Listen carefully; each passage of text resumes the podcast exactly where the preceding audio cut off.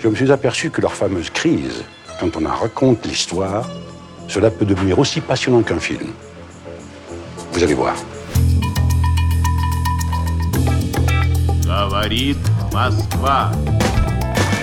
Il fallait que je lise, il fallait que je comprenne. Il n'y a pas d'argent magique. Fuga dal mercato azionario con le borse in profondo rosso. The higher you go, the fewer women there are. Nous ne parlons forcément pas de la même Europe. Time will tell. Russe Europe Express, Jacques Sapir, Clément Olivier. Nous ouvrons une parenthèse libérale. C'était, vous vous en souvenez peut-être, la phrase employée en 1983 par le jeune premier secrétaire du Parti socialiste, Lionel Jospin, pour justifier le tournant de la rigueur enclenché par François Mitterrand cette année-là, une parenthèse libérale censée donc par nature être provisoire et que le même Lionel Jospin estimera close avec son accession au poste de Premier ministre en cohabitation à la fin des années 90. Une vision dont on dira qu'elle n'est pas tout à fait partagée par tous. Alors, cette parenthèse libérale ne se serait-elle jamais refermée? Comment la gauche au pouvoir en est-elle venue à ses choix économiques? La France est-elle vraiment irréformable selon la célèbre expression? Et quelle différence hier et aujourd'hui avec les autres pays en termes de changement institutionnel? Voici quelques-unes des questions posées par le nouveau livre de Bruno Amable que nous recevons dans ce nouveau numéro de Russe Europe Express. Ce que j'attends de lui n'est pas de mettre en œuvre je ne sais quelle forme d'austérité nouvelle. François Mitterrand. Mais de continuer l'œuvre entreprise adaptée à la rigueur des temps. 23 mars 1983. Pour que nous sortions au plus vite du creux de la tempête. Bonjour Jacques Sapir. Bonjour Clément. Et bonjour à vous Bruno Amable. Bonjour. Économiste, professeur à l'Université de Genève, vous avez donc récemment fait paraître La résistible ascension du néolibéralisme, modernisation capitaliste et crise politique en France, 1980-2020. C'est à la découverte, un livre qui est en fait la version française d'un ouvrage paru au départ en anglais en 2017. Merci euh, beaucoup d'être euh, avec nous aujourd'hui depuis euh, Genève et quant à moi, eh bien, je suis malheureusement contraint d'être toujours isolé chez, chez moi à cause d'un Covid fort heureusement asymptomatique. J'en suis bien désolé, amis auditeurs, pour la qualité technique de ce que nous allons infliger à vos yeux et vos oreilles. Jacques Sapir, votre édito tout d'abord voulait insister sur un mot, et pas des moindres, celui de décomposition. Oui, alors il faut d'abord revenir sur la publication en français du livre de Bruno Amable, qui est justement l'occasion de revenir sur la trajectoire de l'économie française et justement sur le néolibéralisme. Ce livre, et vous l'avez dit Clément, initialement publié en anglais en 2017, nous propose aujourd'hui un tableau saisissant de la décomposition du système productif français depuis maintenant quelque chose comme près d'un demi-siècle. Et c'est ce phénomène dont certains ont pris euh, conscience à l'occasion de la crise sanitaire et de ce qu'on a appelé le grand déclassement industriel de la France. Alors l'apport de cet ouvrage est de montrer comment ce processus s'inscrit dans l'histoire il est aussi de montrer en quoi les institutions politiques et économiques ont à la fois préparé et permis cette décomposition. Et alors, cette euh, décomposition, comme euh, vous dites, comment s'est-elle euh, produite? Eh bien, on est toujours stupéfait en fait de constater tout ce qui sépare la période dite des, des 30 glorieuses de la période actuelle.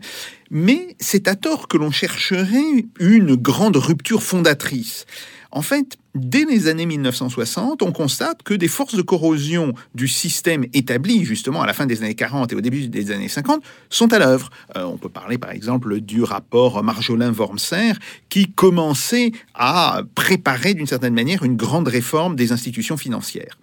On les voit travailler, euh, ces forces de corrosion, on les voit travailler tout d'abord sur des points particuliers justement comme les institutions financières on les croit périphériques. Or, c'est au cœur du système économique mis en place euh, à la fin de la guerre qu'elle s'attaque. Petit à petit, dans un lent mouvement cumulatif, ces remises en cause déstructurent le système économique.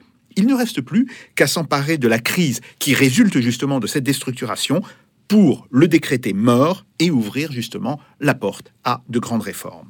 D'où l'importance, Jacques Sapien, des institutions. Oui, alors revenons justement sur un point important, le rôle effectivement des institutions. Alors ce mot recouvre des réalités diverses, il y a à la fois des, compromis inscrits dans la loi, euh, ou dans la pratique, à l'issue de grandes luttes sociales, il y a des habitudes de comportement, des formes organisationnelles. L'une des réussites euh, de ce livre est justement de nous proposer une interprétation extrêmement convaincante des imbrications entre le monde des institutions et celui de la production, de nous montrer comment la manière de produire détermine la répartition de ce qui est produit, mais aussi comment cette répartition fait alors retour sur les évolutions de ces deux mondes. S'il y a un point euh, sur lequel on peut être un petit peu critique, c'est justement que l'on peut regretter que le mécanisme de rétroaction des effets de répartition euh, des cadres idéologiques de présentation des débats sur les comportements individuels, ce qu'on appelle en économie les préférences individuelles, ne soit pas peut-être plus étudié et il manque, à mon avis, ici, un élément au cadre d'analyse. Mmh, et on laissera bien sûr Bruno Amable vous répondre tout à l'heure. Un dernier point d'abord, de l'idéologie à proprement parler. Oui, tout à fait. Alors cette idéologie, évidemment, euh, elle joue un rôle important. Et ça nous conduit à l'analyse du néolibéralisme, mais aussi de ses contradictions. Alors, Bruno Amable nous en propose justement une genèse euh, à la fois du terme et du concept qui emprunte, et c'est tout à fait évident, certains éléments au libéralisme historique, mais afin de mieux le subvertir. Ce néolibéralisme s'est avancé sous couvert de l'apparence d'une modernité radicale, remettant en cause les cadres existants. Il se révèle en réalité comme un passéisme réactionnaire. On le constate aujourd'hui, mais cela était déjà clair lors de la campagne présidentielle de 2017, autrement dit, au moment où le livre, ou la version initiale du livre a été écrite, il y avait en fait peu de différence sur le fond entre François Fillon et son programme et Emmanuel Macron. C'est aujourd'hui une leçon que l'on doit toujours avoir en tête, alors qu'un autre candidat nous présente justement une forme radicalisée du programme de François Fillon. Voilà, on suit votre regard, Jacques Sapir. Justement, Bruno Amable, euh, commençons euh, euh, sur tout simplement le, ce titre de, votre livre qui était un petit peu provoquant puisqu'il semble faire un clin d'œil à, Bertolt Brecht avec sa pièce La résistible ascension d'Arturo Ui qui date de, de 41 en pleine guerre mondiale et qui est une satire de l'arrivée au pouvoir d'Hitler, mais alors dans le Chicago d'Al Capone. Le ventre est encore fécond. Doit surgir la bête monde pourquoi cette référence à Brecht et est-ce que vous n'avez pas peur des, procès en point Godwin? Non, parce que le fond euh, du livre n'est pas euh, de faire une comparaison entre euh, le nazisme et le néolibéralisme. évidemment, bien sûr. Le, le, ça faisait longtemps que j'avais envie d'utiliser euh, l'expression résistible ascension parce que je trouve qu'elle traduit euh, très bien euh, les évolutions sur la période que j'ai considérée, hein, celle de la, fin du XXe siècle, éventuellement même de la deuxième moitié du XXe siècle, et l'arrivée du néolibéralisme parce que je pense que en fait, cette domination du néolibéralisme était parfaitement résistible et en fait, il n'y avait rien d'automatique ou d'obligatoire dans, le, dans le, la place, si vous voulez, que, que ça a pris. Que l'histoire n'est pas écrite à l'avance et qu'il y a toujours plusieurs options, hein, c'est ça Oui, oui, il y, avait, il y avait eu, en plus, ça fait un peu écho à ce que disait Jacques tout à l'heure, c'est-à-dire il n'y a, pas de date de rupture euh, profonde qui aurait marqué une sorte de, de et d'événements euh, qui, auraient été impossible d'éviter, alors qu'il y avait à, plusieurs, euh, plusieurs points dans l'histoire, il était parfaitement possible de prendre euh, un autre chemin que le chemin qui a été pris. Parcourons-le justement avec avec vous, ce chemin qui occupe euh, toute la première partie du, livre. Jacques Sapir parlait de cette différence euh, entre l'économie des, des Trente Glorieuses et, et, celle de la période actuelle. Euh, Est-ce que peut-être vous pouvez faire pour nous une une brève histoire de ce néolibéralisme en France, euh, comme vous la faites dans le livre, c'est-à-dire depuis le début des années 80 euh, jusqu'à aujourd'hui. Comment est-ce qu'on peut résumer cette euh, quarantaine d'années qui, par ailleurs, selon vous, manifeste une crise systémique de notre capitalisme? Ce sont vos mots, Bruno Hamal. Le, oui, les, les, 40 années sont 40 années de croissance qui suivent une tendance qui est une tendance à la baisse. et une sorte de paradoxe dans le fait qu'on a une insertion croissante de la France dans l'économie mondiale qui va de pair avec une difficulté euh, croissante, elle aussi, à faire face aux problèmes, que ce soit les problèmes du chômage, alors moins aux problèmes d'inégalité, moins que d'autres pays, euh, et en, large partie grâce au, au système de protection sociale qui n'est pas encore démantelé. Hein.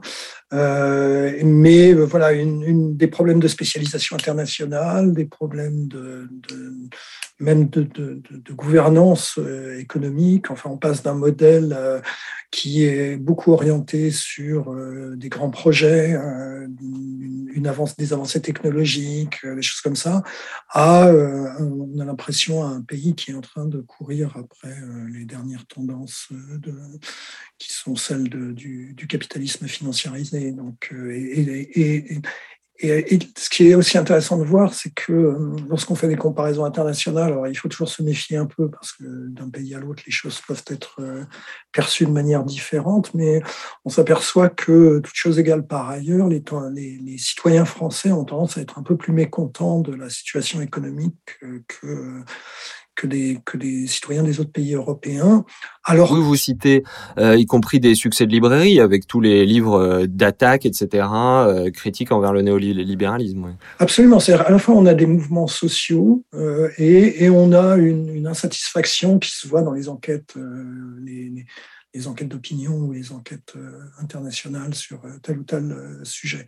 Alors que si on compare avec les autres pays, y compris les pays développés bien sûr, la situation de la France n'est pas brillante, mais elle n'est pas non plus catastrophique. Si vous voulez, on n'est pas dans la situation de l'Italie qui en gros ne connaît pas de croissance depuis plusieurs décennies en fait. Voilà, donc c'est, on a l'impression d'une sorte de, l'expression de corrosion était, convenait très bien, je trouvais. Euh, c'est-à-dire, on a l'impression que ce, ce, modèle est, en train de, de s'encalminer euh, euh, et qu'il est en train aussi de, de, tomber pièce par pièce. Euh, et, la question du livre, c'était de se, se, demander aussi, mais qu'est-ce, qu'est-ce qui se passe? Comment ça se fait que qu'on a une, une évolution qui est une évolution qui semble éliminer les, piliers fondamentaux sur lesquels reposait la croissance euh, de l'après-guerre en France. Alors, qu'est-ce qui se passe justement au début des années 80 Au début des années 80, euh, on a une orientation. Alors, il faut, faut, se replonger dans, dans l'époque. Euh, on a une concurrence politique entre deux projets économiques tout à fait opposés on a et qui sont évidemment portés par des forces politiques qui sont en compétition. On a un projet, en gros, d'approfondissement de la voie social-démocrate lorsqu'on est euh, euh, prudent ou euh, lorsqu'on est plus ambitieux, un projet de transition vers le socialisme hein, qui est porté par les forces de gauche et qui s'appuie par des enfin qui s'appuie sur des mesures, un programme comportant des mesures tout à fait radicales en termes de nationalisation, de, contrôle de l'économie et plutôt un contrôle étatique. voilà. Et de l'autre côté, on a euh, un autre programme qui est euh, une, une transformation pas radicale, une transformation euh, graduelle vers une économie qui s'appuie beaucoup plus sur des principes euh, qui font appel au marché, qui font appel à la concurrence, euh, qui font appel à euh, l'insertion, la compétitivité, l'insertion dans l'économie mondiale, etc., et qui est portée donc par les forces, par les forces de droite. Et donc en 80, on a la victoire de la gauche avec l'élection de Mitterrand, et donc il semblerait que ce soit le premier projet qui soit choisi. Et donc il, il commence à être timidement mis en œuvre. Et euh, très tôt, en fait, il est, euh, il est mis en pause. Et on, euh, se produit un événement alors qui est exagéré en termes de, de, de caractère événementiel, si vous voulez, qui est ce fameux tournant de la rigueur, hein, qui est donc la remise en cause de, du programme économique de gauche pour faire, comme vous le disiez tout à l'heure, soi-disant une parenthèse qui serait une parenthèse, une parenthèse libérale en vue de régler euh, les problèmes supposément euh, causés par la mise en pratique du, programme de gauche, typiquement euh, les, problèmes financiers et les problèmes de commerce extérieur. Nous avons conçu ces mesures, Jacques Delors, le plus possible, ministre de l'économie, en diminuant les déficits publics, 25 mars 1983, le moins possible en demandant directement aux revenus des ménages. Nous avons totalement épargné les revenus les plus modestes. Nous sommes donc toujours dans le droit fil de l'esprit de solidarité qui caractérise la politique du gouvernement depuis mai 1981. Cet effort n'est que provisoire. Il doit être assez massif pour permettre la diminution rapide des importations dans une économie ouverte, sans mesure de protectionnisme. Justement, il y, a une, il y a une idée tenace à ce propos qui est que la gauche donc arrive au pouvoir en 80 et tenterait, tente une politique de gauche, mais qu'à l'épreuve de entre guillemets la réalité, elle change son fusil d'épaule, Bruno Amable, et elle applique finalement la politique que lui dicte le réel et qui serait la seule politique possible.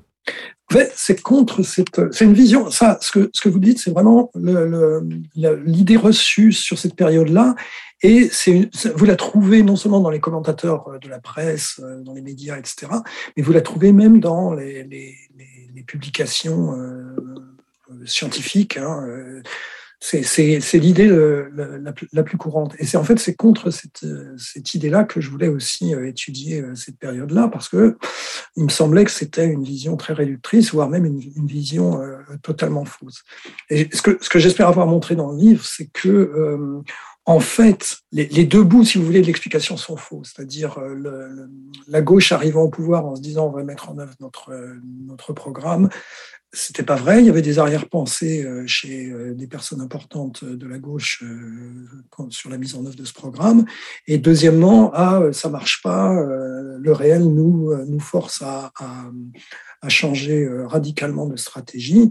Le ça marche pas est euh, très très euh, tout à fait à nuancer et la remise en cause finalement on peut dire c'est jamais que la poursuite d'un des projets qui étaient aux concurrences au sein même de la gauche lorsqu'elle arrive, euh, lorsqu'elle arrive.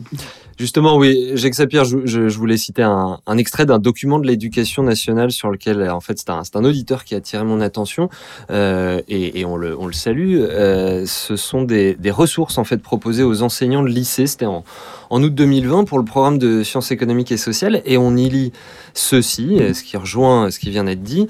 On y lit donc ceci et je cite les politiques budgétaires expansionnistes ont connu de vives critiques dans les années 70 à propos de leur inefficacité à faire face au ralentissement économique de l'époque. On nous parle donc d'effet d'éviction, que la dépense publique peut faire augmenter la demande sans augmenter l'offre, qu'elle peut dégrader le solde extérieur, etc., etc., que la dette, le déficit posent problème. Et ce texte de l'éducation nationale conclut dans l'Union européenne, depuis le traité de Maastricht, les politiques budgétaires sont contraintes. Ce qui est intéressant, euh, Jacques Sapir, c'est qu'ici, il n'est pas du tout dit qui a émis ces critiques et quels arguments leur ont été opposés. Et finalement, le texte ne dit pas que la seule solution possible est celle qui a été appliquée, mais il finit peut-être sans même le vouloir par le sous-entendre. Finalement, ce que vous, vous avez lu dans ce livre de Bruno Amable, euh, c'est l'histoire de ce qu'il y a derrière euh, cet extrait que je viens de lire. C'est comment ça s'est retrouvé sous cette forme dans euh, les papiers de l'éducation nationale, Jacques Sapien. Oui, tout à fait. Alors, il faut d'abord dire que le projet développementiste euh, qui avait dominé disons, jusqu'au milieu des années 70, hein, euh, et qui avait euh, déroulé ses effets. Alors, il peut y avoir des, variantes plus social-démocrates, des variantes plus libérales, mais c'était fondamentalement un, projet développementiste. ce projet développementiste ne faisait pas au départ la complète unanimité sur son point. Et il est très intéressant de voir l'ensemble des, euh, des conflits qui ont eu lieu euh, de 45 à 47. Euh, grosso modo, on a vraiment l'impression que bon, le, système économique français tel qu'on l'a connu dans l'après-guerre, il est sorti tout armé je dirais, du cerveau de la résistance une fois qu'elle a retrouvé le pouvoir à Paris en septembre 1944. C'est pas exactement ça. et il y a eu des conflits extrêmement importants ce qu'il faut d'abord comprendre, c'est pourquoi dans ces conflits, une certaine, enfin, s'est dégagée euh, une forme de majorité, ou plutôt exactement une forme de consensus, qui a été dans ce sens. Ça, c'est le premier point. Deuxième point, oui, effectivement, euh, et ça, c'est quelque chose qui est très intéressant dans le, dans le livre de Bruno Amable, euh, c'est de montrer qu'il n'y a pas une rupture, mais qu'il y a une succession de ruptures. Alors, on va commencer à remettre en cause les modes de financement de l'économie française, tels qu'ils s'étaient, euh, je dirais, euh, coagulés et stabilisés euh, dans les années 60.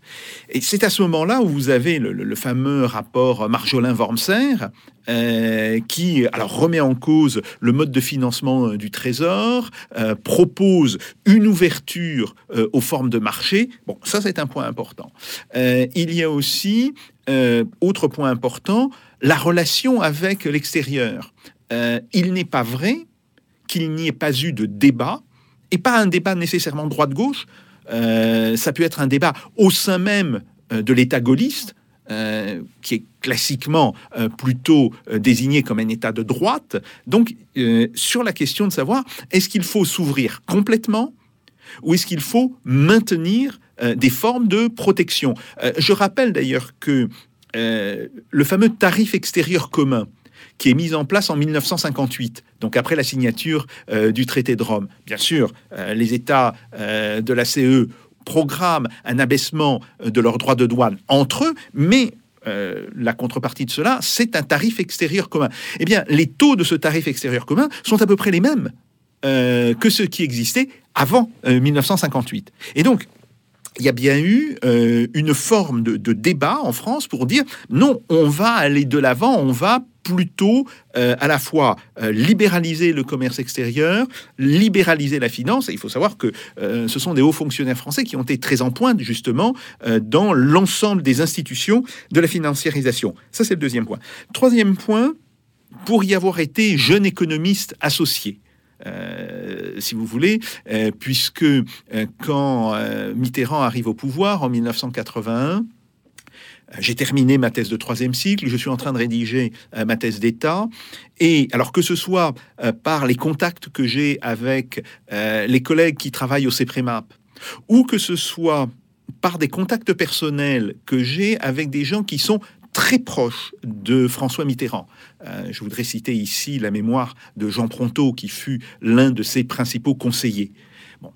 Je suis amené à, non pas, enfin, on me demande pas mon avis, hein, si vous voulez, euh, c'est clair, mais à être au courant de, de, ce qui se passe. Et il est clair que euh, il y a une, je dirais, une forme de prise de conscience primaire au, premier degré euh, du fait que on ne peut pas mener euh, le, la politique qui avait été prévue donc par François Mitterrand, on ne peut pas la mener euh, dans le cadre institutionnel qui est celui qui domine en France. Et donc, il y a immédiatement un débat de savoir, bon, mais peut-être que ce cadre, on peut le mettre même temporairement de côté. Ou alors, on met temporairement de côté notre programme. C'est dans ces termes-là que, que cela se pose.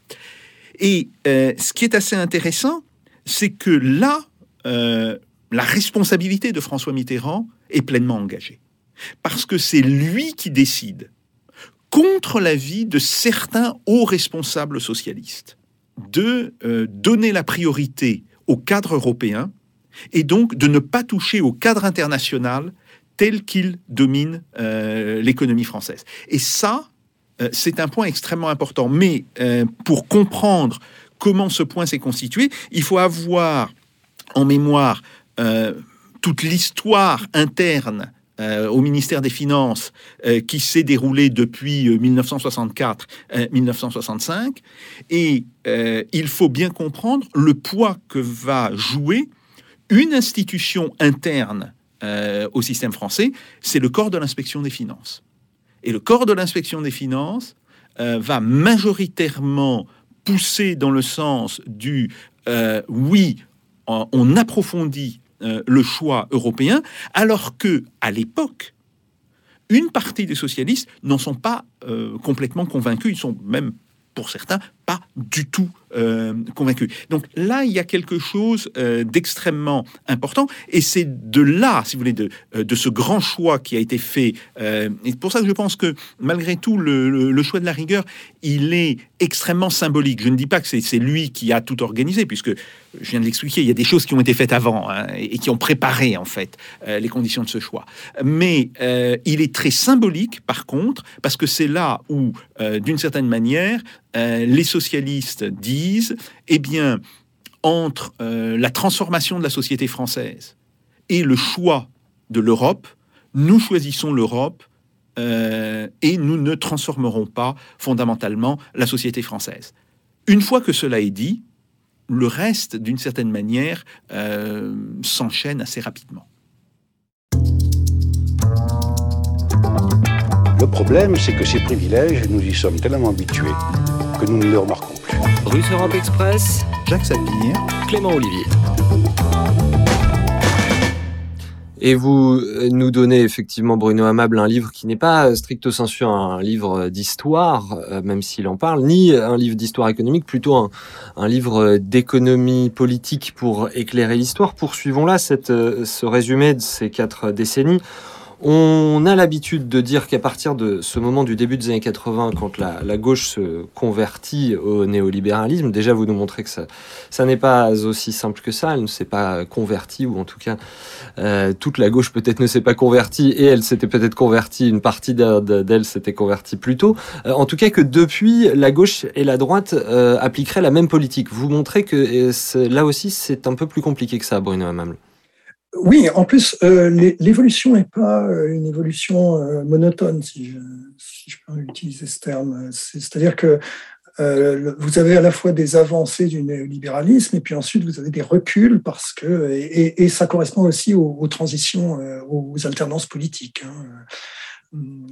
C'est-à-dire que l'opposition gauche-droite, quand même, sur le, projet de société, il va perdurer quand même, disons, jusque dans les années 90. Hein il, disparaîtra avec Hollande finalement, hein, fondamentalement.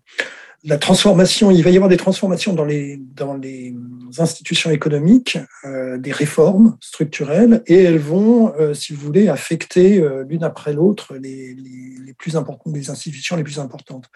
On vient de parler de, de la finance, c'est par là que ça va commencer.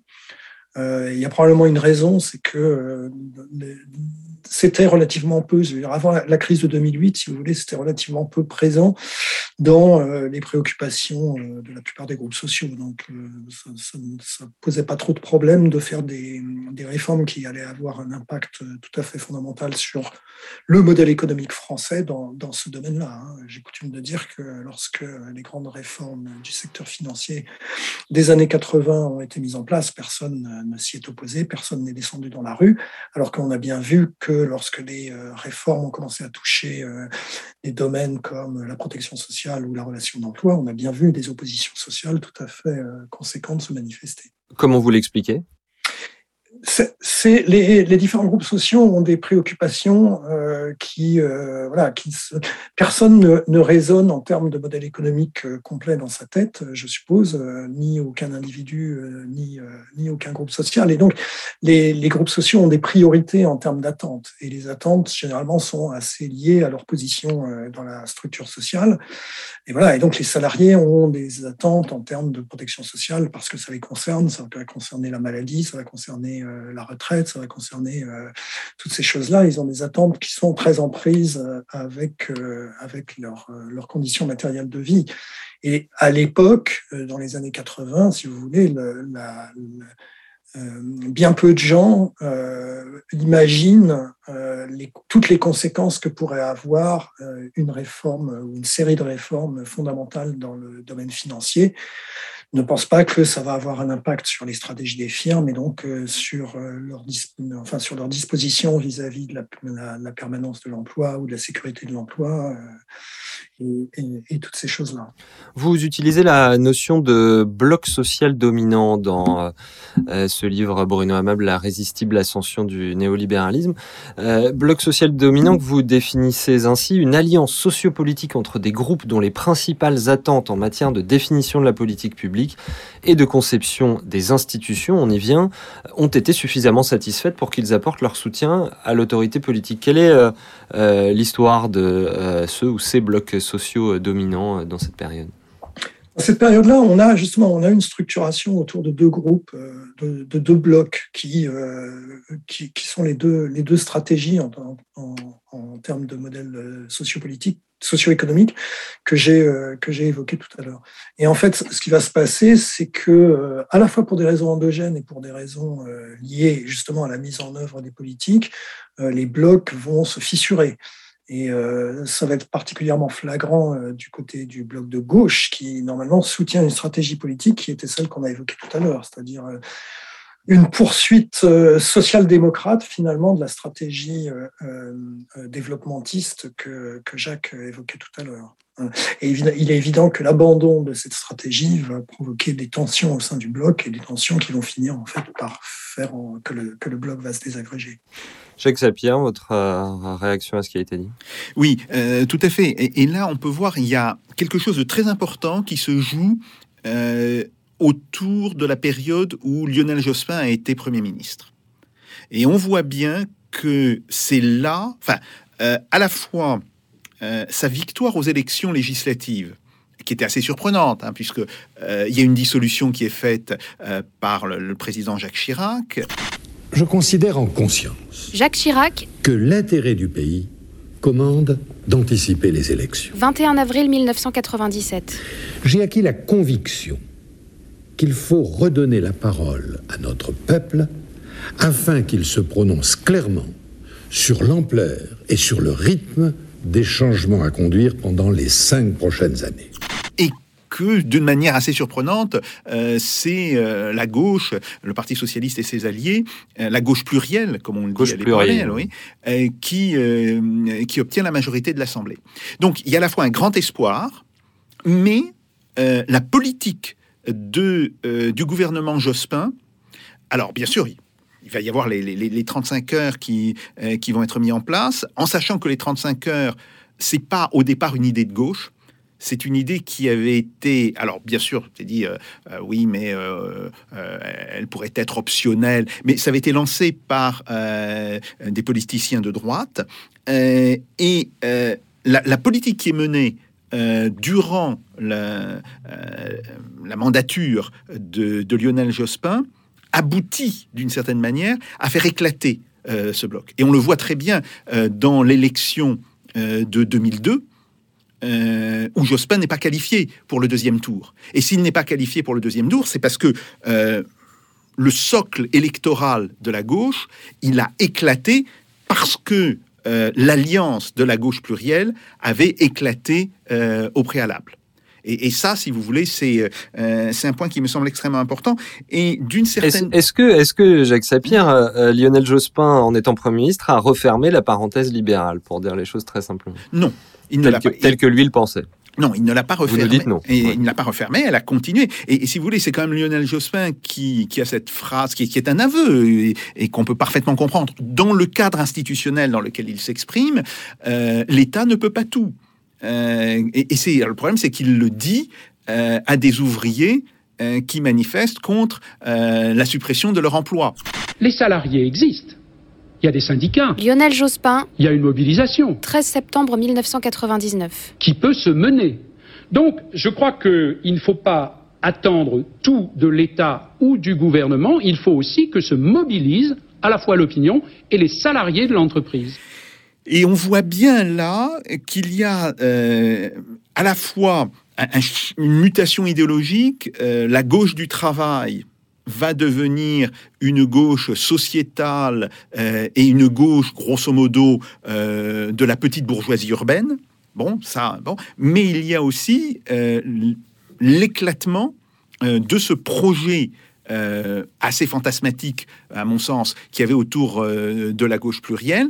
Et de cet éclatement, euh, la gauche ne s'est jamais réellement relevée. Parce que quand, y a, quand François Hollande a été élu, en 2012, donc dix ans après l'échec de Jospin, quand il est élu, il est élu plus sur le rejet du personnage de Nicolas Sarkozy, il est élu euh, plus sur une forme d'alliance très conjoncturelle, euh, parce que, par exemple, euh, Jean-Luc Mélenchon appelle à voter pour lui tout d'emblée.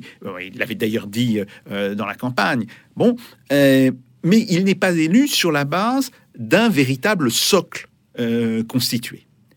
Et donc, la, dernière fois où on a eu, dans l'histoire politique française, la tentative de constituer un socle qui se voulait hégémonique, c'était avec la gauche plurielle, et l'éclatement euh, de ce socle entre, euh, grosso modo, 1997 et 2002, d'une certaine manière, signe l'éclatement complet de l'ancienne alliance de gauche et qui n'est toujours pas reconstitué. Ça, c'est un, un point qui me semble extrêmement important, qui a des conséquences euh, en politique économique évidemment. Euh, et on voit bien que à partir de là, euh, très souvent, on a des initiatives qui sont prises par des gouvernements de droite, qui vont plutôt dans le sens logique de la gauche et qui sont combattues par la gauche. Par exemple, quand Nicolas Sarkozy va lancer, alors ça sera plus des mots que des actes, hein, euh, j'en conviens, mais il va dire oui, euh, euh, au moment de la crise de 2008, il faut absolument que euh, l'État reprenne la main, il va falloir investir. Bon, et vous avez quand même Benoît Hamon, qui à l'époque est l'un des dirigeants du Parti socialiste, qui dit ah, mais c'est catastrophique, on va faire du déficit budgétaire. Euh, D'ailleurs, peut-être qu'on se rappelle qu'à l'époque, j'avais dans Marianne, euh, j'avais un petit peu tiré les oreilles euh, à Benoît Hamon euh, en me demandant euh, s'il était réellement idiot. Bien. Ou s'il faisait simplement semblant de l'être. Donc, il y, a- il y a cette question.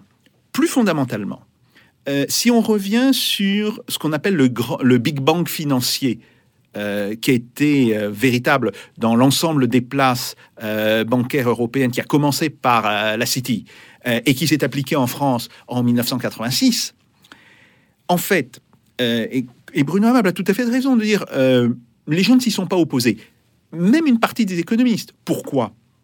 Parce qu'on nous avait vendu Bon, moi j'étais donc en, en 1985-1986, euh, j'étais jeune maître de conférence à Nanterre.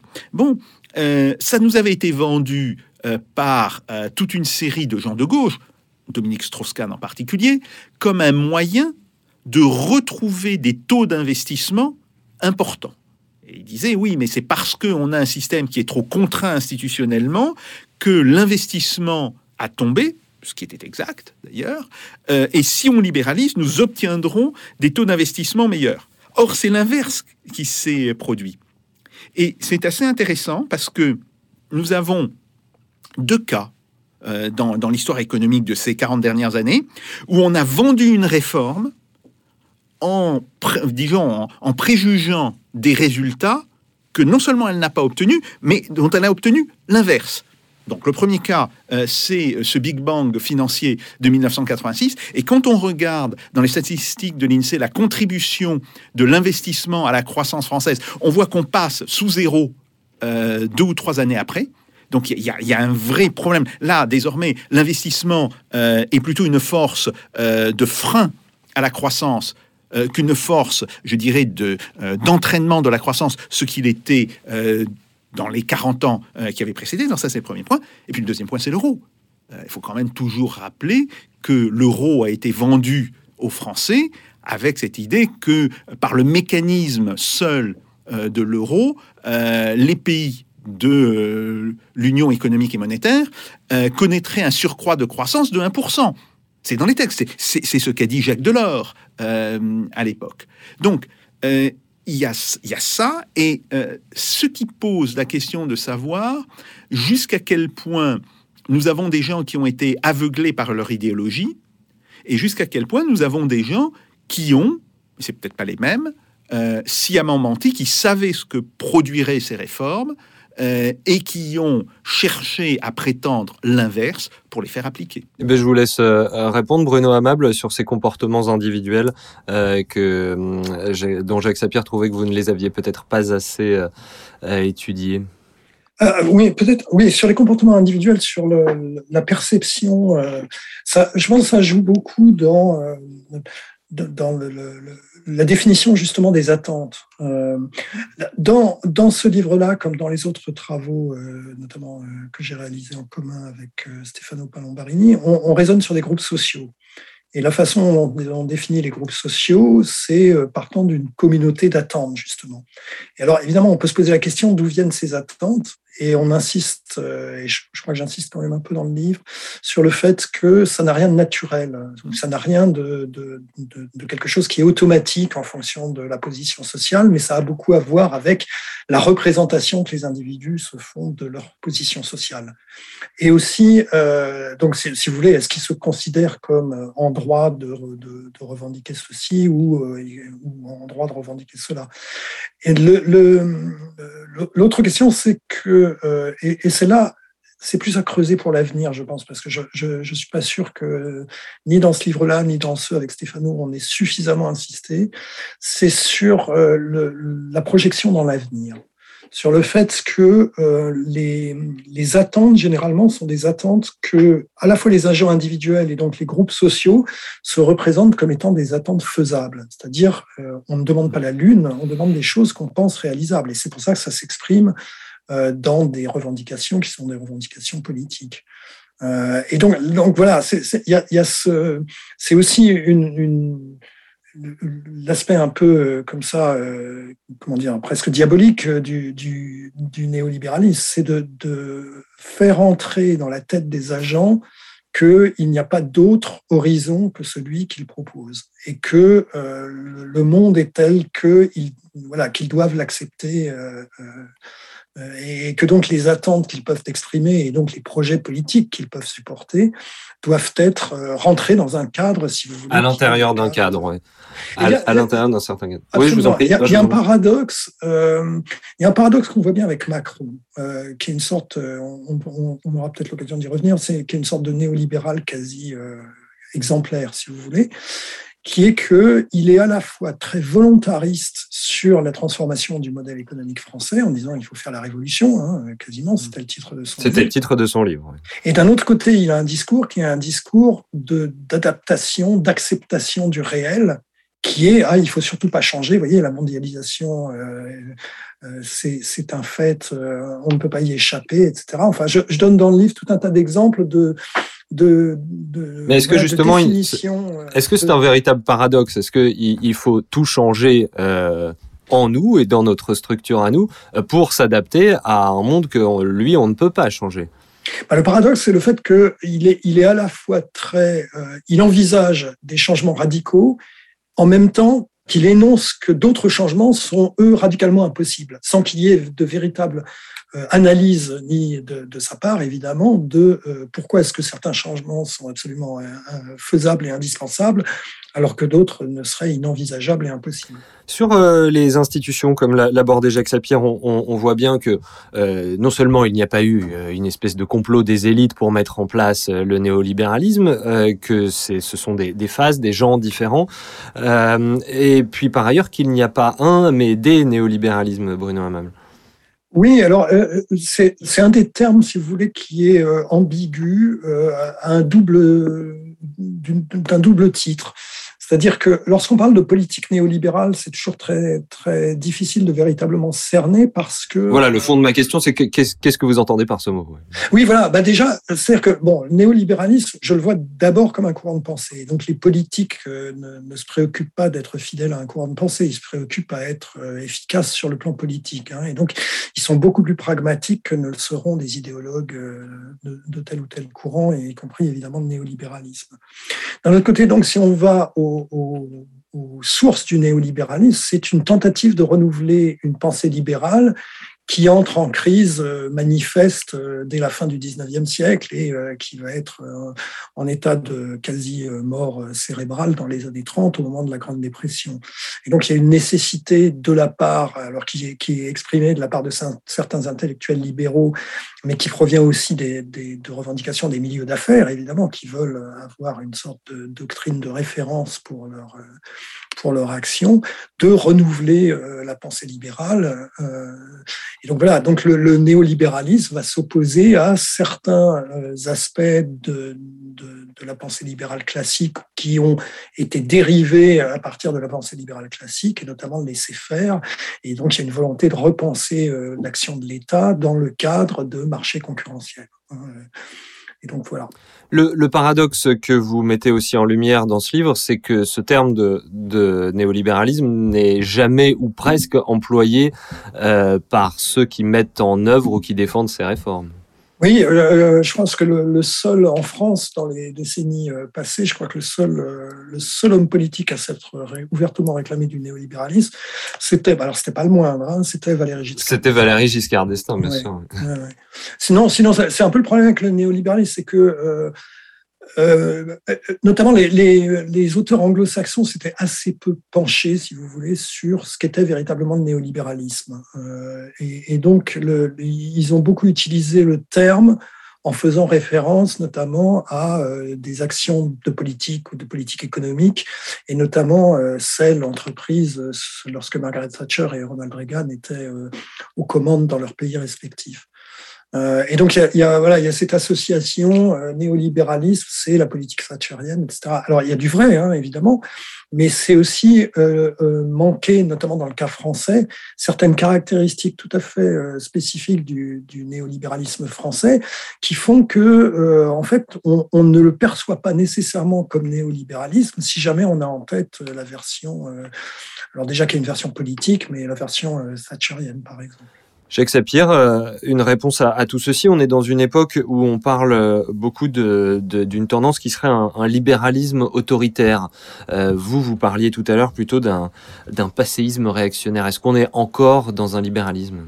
Oui. Euh, alors, pour revenir sur l'origine du néolibéralisme, je pense que le néolibéralisme est la réponse d'une partie des élites au keynésianisme. Et c'est un assez intéressant. Keynes a été défini euh, je crois que c'est par son biographe, par Skidelsky, euh, comme étant le dernier des grands libéraux britanniques. Mais euh, quand Skidelsky utilise le terme de libéral, il l'utilise au sens anglo-saxon du terme, c'est-à-dire d'un libéralisme politique, beaucoup plus qu'économique. Et face à cela, il y a la coagulation d'une opposition au keynésianisme qui prend, qui va constituer d'une certaine manière euh, le néolibéralisme. Euh, en fait, la Société du Mont Pèlerin, euh, les thèses de Walter Lippmann, elles se construisent contre l'influence keynésienne, mais aussi d'ailleurs contre l'influence du New Deal de Roosevelt, donc dans les années 30. Et ce qui est important, c'est de voir que depuis une vingtaine d'années, même cette base idéologique très critiquable, mais même cette base est abandonnée et on est en train euh, d'en revenir à l'idée que, fondamentalement, effectivement, les marchés concurrentiels, c'est ce qu'il y a de mieux. Et euh, puisque les gens ne veulent pas l'accepter, nous allons utiliser le pouvoir de l'appareil d'État pour les forcer à l'accepter. Et c'est là où on, voit que euh, le néolibéralisme, c'est aussi l'alliance avec euh, des méthodes très autoritaires de l'appareil d'État pour imposer euh, un ordre du jour euh, qui se restreint de plus en plus à sa simple expression, ben, grosso modo, euh, faut laisser faire, il faut que les riches s'enrichissent et tout cela va profiter au plus grand nombre, du moins, du moins on l'espère. Donc, il y a eu, je pense, un véritable néolibéralisme au sens d'une idéologie structurée dans les années 50 et le début des années 60, et il s'est progressivement euh, délité lui-même, où il s'est transformé en sa caricature, euh, qui est effectivement euh, ce passéisme réactionnaire très autoritaire que l'on connaît actuellement. Le point qui est intéressant, c'est que un certain nombre des des tenants fondamentaux de ce néolibéralisme, par exemple l'existence d'une économie mondiale globalisée, sont remis en cause. Et elles sont remises en cause, d'ailleurs, par d'anciens néolibéraux. Euh, si vous voulez, euh, Trump euh, n'est pas exactement un socialiste, il est même plutôt à l'opposé de ça, mais ses actions, si vous voulez, dans, le, dans la réalité des faits, ont contribué à faire éclater euh, l'idée euh, d'une économie euh, mondiale entièrement globalisée. Et de ce point de vue-là, il y a un point intéressant. Si on prend par exemple l'allocution, la dernière allocution du président Macron, hein, celle qu'il a faite le, le, 9 novembre, vous avez une phrase qui est très intéressante. Il dit oui, ah c'était tellement bien. Enfin, je, je n'ai pas la, la, citation exacte en tête, mais c'est il dit euh, en sens bon, c'était tellement bien ce monde euh, mondialisé ou, euh, ou, globalisé dans lequel on pouvait acheter tout, tout, tout ce dont nous avions euh, besoin. Mais la crise nous a fait comprendre que ce monde n'existerait plus. Et donc, il va falloir réindustrialiser la France. Dès à présent, Emmanuel Macron, nous nous préparons à affronter les défis de l'avenir. 9 novembre 2021. Car nous vivons une révolution profonde. Avec la pandémie, nous avons éprouvé notre vulnérabilité. Ce virus, soudain, a bloqué le monde entier. Nous avons redécouvert notre dépendance vis-à-vis de l'étranger, y compris pour des produits de première nécessité, des masques, le paracétamol ou d'autres.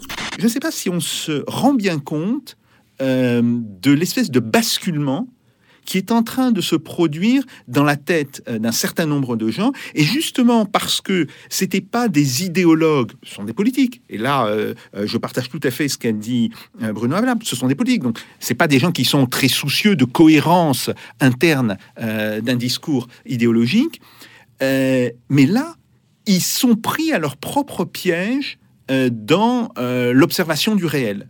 Et tout d'un coup, ils voient que le réel ne correspond pas du tout à euh, ce qu'ils attendaient et ce qu'ils euh, espéraient de lui. Alors, bien sûr, c'est pas pour autant qu'ils vont devenir euh, des grands progressistes, etc. Mais ça les met en contradiction avec eux-mêmes. Et je me demande si ce n'est pas sur ce point que nous devrions consciemment appuyer afin de faire éclater d'une certaine manière le bloc politique qu'il représente. Un mot de conclusion euh, en réponse à Jacques Sapir, Bruno Amable, faire éclater le, le, le bloc bourgeois pour reprendre vos termes euh, oui, ça, va être compliqué, mais il y a, y a euh, pour, pour euh, poursuivre ce que, ce que disait Jacques Sapir, moi, quand je vois effectivement l'évolution du néolibéralisme et les contradictions, notamment entre son idéal de concurrence et la, la, la situation actuelle, justement, du point de vue de la concurrence, vous avez tout un tas d'économistes, y compris mainstream, qui écrivent sur toutes les distorsions de concurrence, le retour des monopoles, mmh. etc. je, il y a un parallèle à faire entre la crise du libéralisme fin 19e, début 20e siècle et la crise du, néolibéralisme de ce début de, 21e siècle, c'est-à-dire une doctrine où la, qui est en contradiction dans les, les, présupposés comme les, prescriptions sont en contradiction euh, totale avec l'évolution du monde. Et donc une doctrine qui n'arrive plus à comprendre le monde tel qu'il est. Euh, et, et, a fortiori qui n'arrive plus à, donner des, indications de, de, politique qui seraient en adéquation avec le monde tel qu'il est. La résistible ascension du néolibéralisme, merci euh, encore. Bruno Amable, c'est donc chez La Découverte. On vous retrouve euh, en librairie. Merci bien sûr euh, aussi à vous, Jacques Sapir, ainsi qu'à nos camarades en studio à la technique, Jeanne D'Amatopi, Popici Studio, où j'espère vous retrouver au prochain épisode de Russe Europe Express avec Jacques Sapir, bien sûr. D'ici là, faites pas vos Jacques. Salutations.